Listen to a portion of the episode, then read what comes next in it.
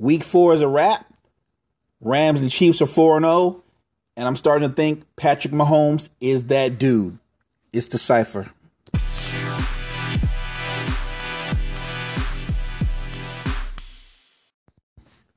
Patrick Mahomes and the undefeated Chiefs rolled into Denver and they faced the Broncos team that was motivated. The Broncos was coming at them. They was being physical. They was getting in Mahomes' face. They were being physical with the receivers at the line, double teaming, all pro tight end Travis Kelce. Everything was going in Denver's favor. In the first half, they held Mahomes to 65 yards passing. He looked erratic. He looked like he was rushing his throws. And then something happened. The second half started. I thought Mahomes started using his legs more. He made play after play after play outside the pocket, showing off his awareness and his incredible arm strength. In the second half, he throws for over 200 plus yards, gets a touchdown, leads the Chiefs on back to back drives, and the Chiefs get the win. He stepped up big. What I was impressed about was because of the bad first half, because of how erratic he looked in the first half, and how Denver kept blitzing him from every angle, for him to turn around, regain his poise, and start finding guys on the move. And that's a credit to the Kansas City receiving corps as well. They realize that their young quarterback is gifted at making plays outside the pocket. So when the original routes ran their course, these guys kept plays alive by coming back, readjusting, and staying on the move. I thought the most amazing thing, it wasn't the left hand pass. That was incredible on a, on a, on a on a fourth and five. That was incredible. That was the ball game. But at one point on that game winning drive, they had a second and 30 at their own 31. And he found a way to get a first down. Patrick Mahomes, they say he's got some Brett Favre in him, I'm not sure I'm buying the Favre. I get the of maybe the cockiness and the confidence, but unlike Brett Favre, at least to this stage in his career, he doesn't turn the ball over. And that's something as great as Brett Favre was, he was big on throwing the bad picks. The Broncos were a great test because they're one of the better defenses in the league. But the true test for the Chiefs and Patrick Mahomes is next week because they're playing the best defense in all of football, the Jacksonville Jaguars. And Jacksonville is impactful and effective at all three levels. One of the best D lines in all of football, probably the fastest linebackers in the NFL, and I think by far they have the best corner combinations in all of football. Obviously, they have the best corner in football. You have to think about that for a minute what the Broncos were able to do with a good defense, but not nearly the defense that Jacksonville will bring to the table. Remember, Jacksonville doesn't have to blitz to create pressure. They can rush forward and collapse your offensive pocket. This will be a bigger challenge because now you're talking about Jalen Ramsey locking up with Travis Kelce one on one, taking that guy out of the picture. This is going to be a much bigger challenge, a much more physical game. I'm interested to see what Mahomes and company is going to do versus the Jags.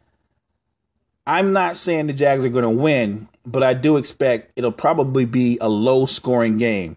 Jacksonville likes to run the ball, they like to milk the clock, not turn the ball over, and let their defense dictate the pace of game. That's a game I'm looking forward to.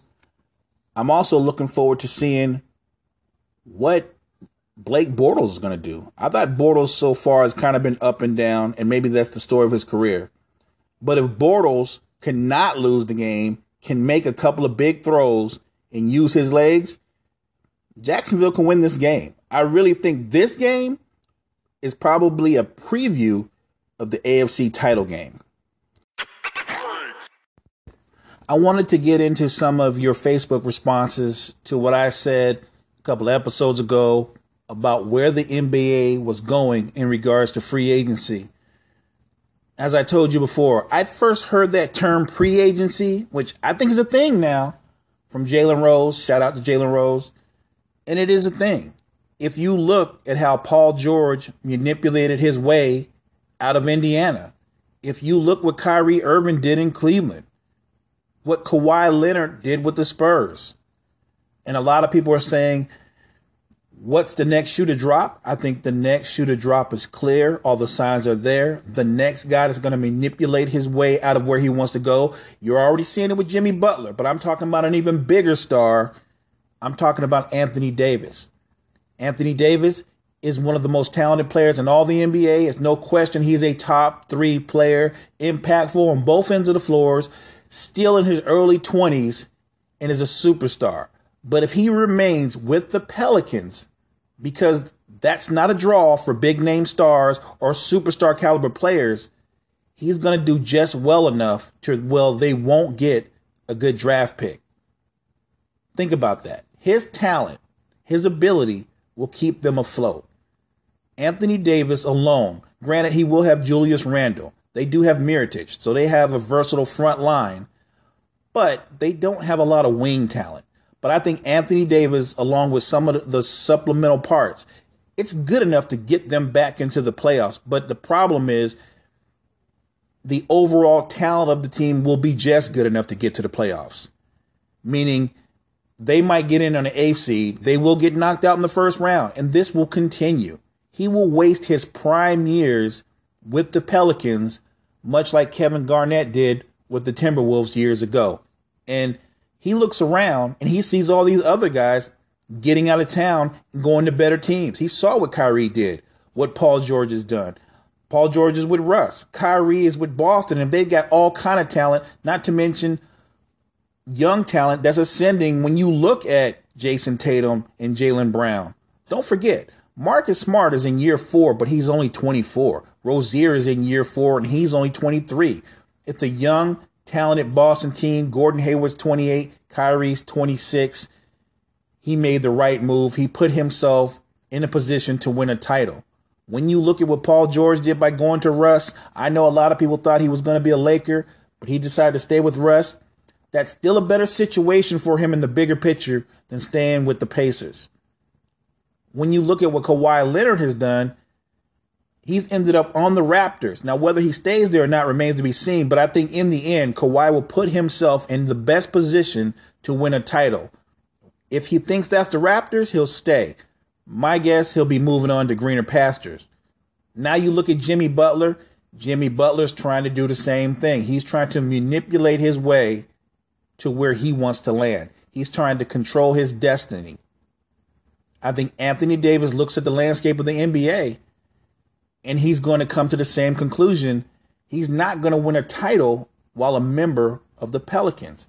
Anthony Davis is going to get his way to one of the top tier teams. If not one of the top tier teams, he's going to get himself traded to one of the bigger markets.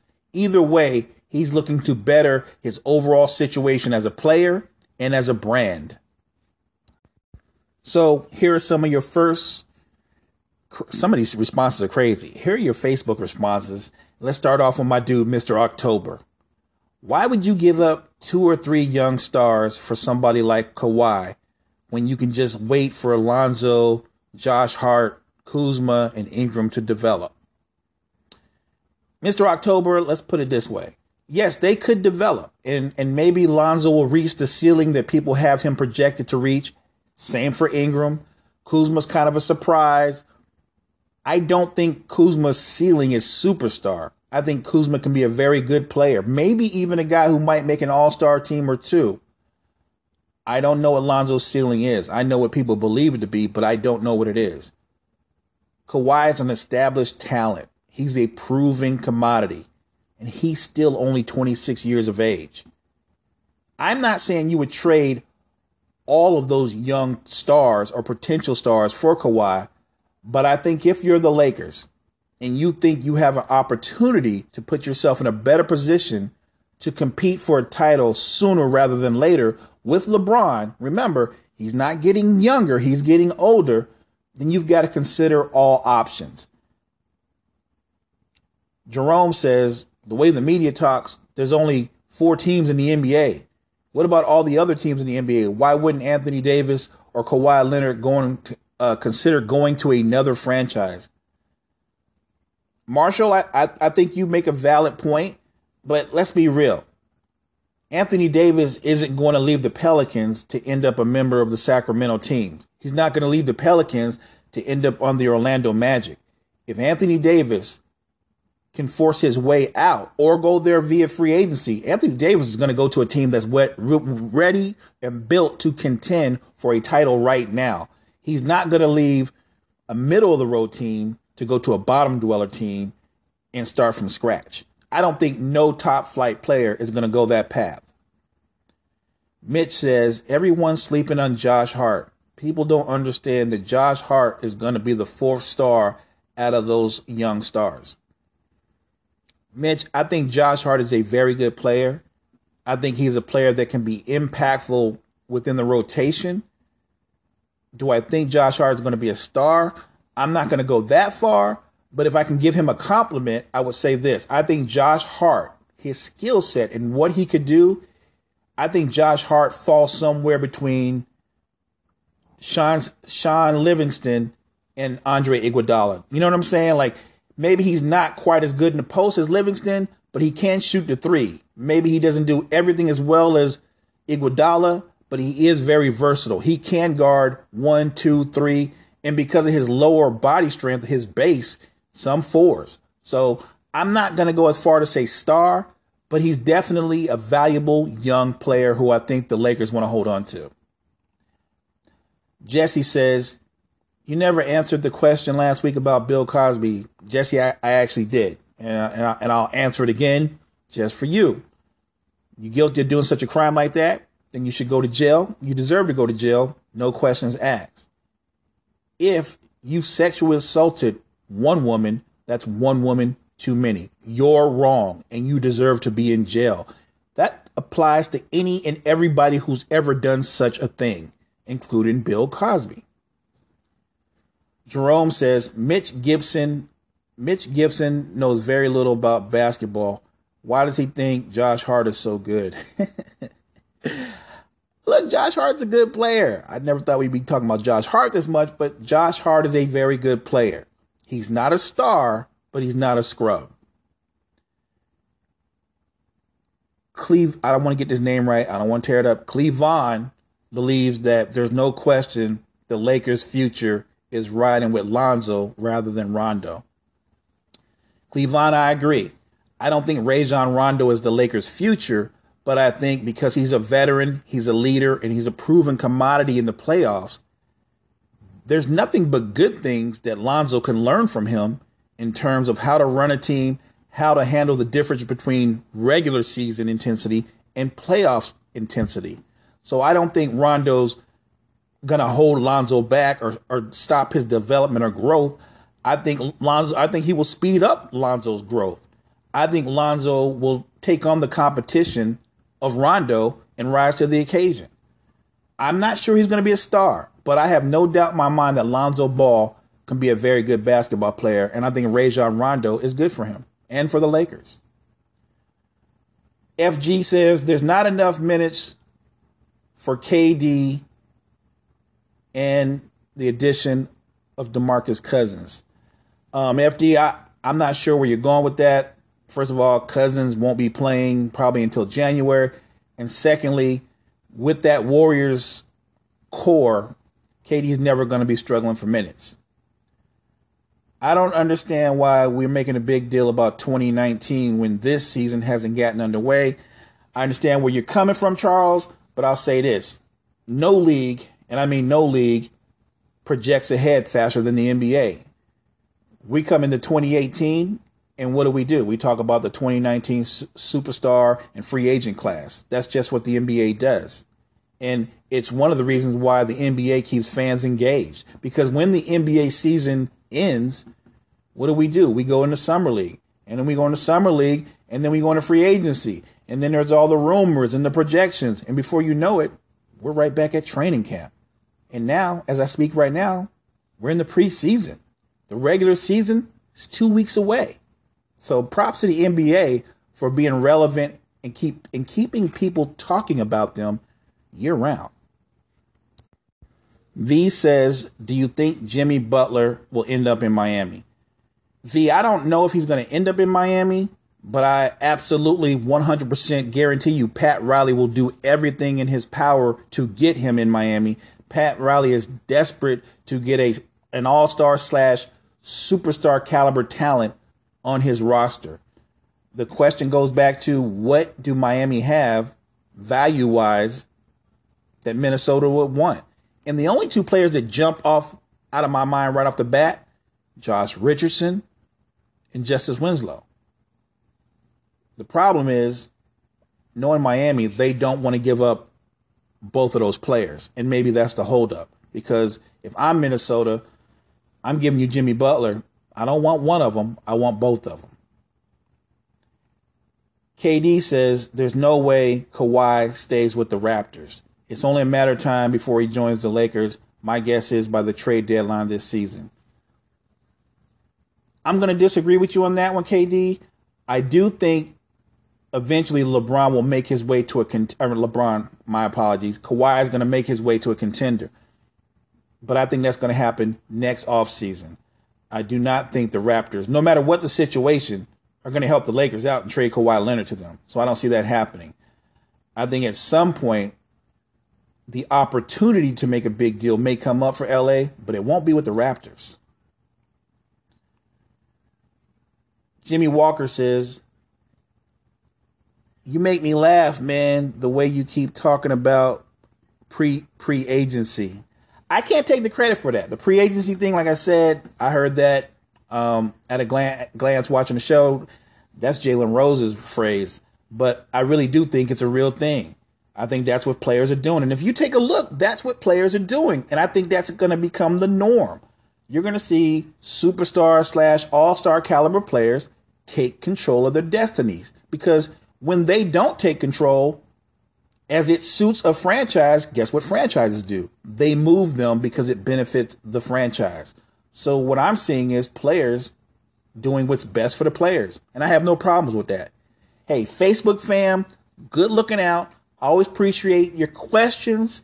Some of your questions are a little wild, but much respect. Keep sending them in. We'll do some music talk. There's some talk about hip hop that a few of you wanted to get into. You want to know what I think about Lil Wayne's album? I'll definitely comment on that. And I can tell you what I think of uh, the, the new Kevin Hart movie, which my wife just went to see. I didn't see it, but she saw it, and her review wasn't that glowing. Anyway, hit me up on the Anchor app. Don't forget, you can still use the voice, the voice message. Always willing to listen. I'll put you guys on the show tomorrow. I'm going to talk about some more young up and coming point guards a second year point guard, and two third year point guards. We'll have some fun with that, and we'll talk about some more free agency. It's the it's the Cypher. Good looking out. I'm gonna leave y'all with a taste of hip hop.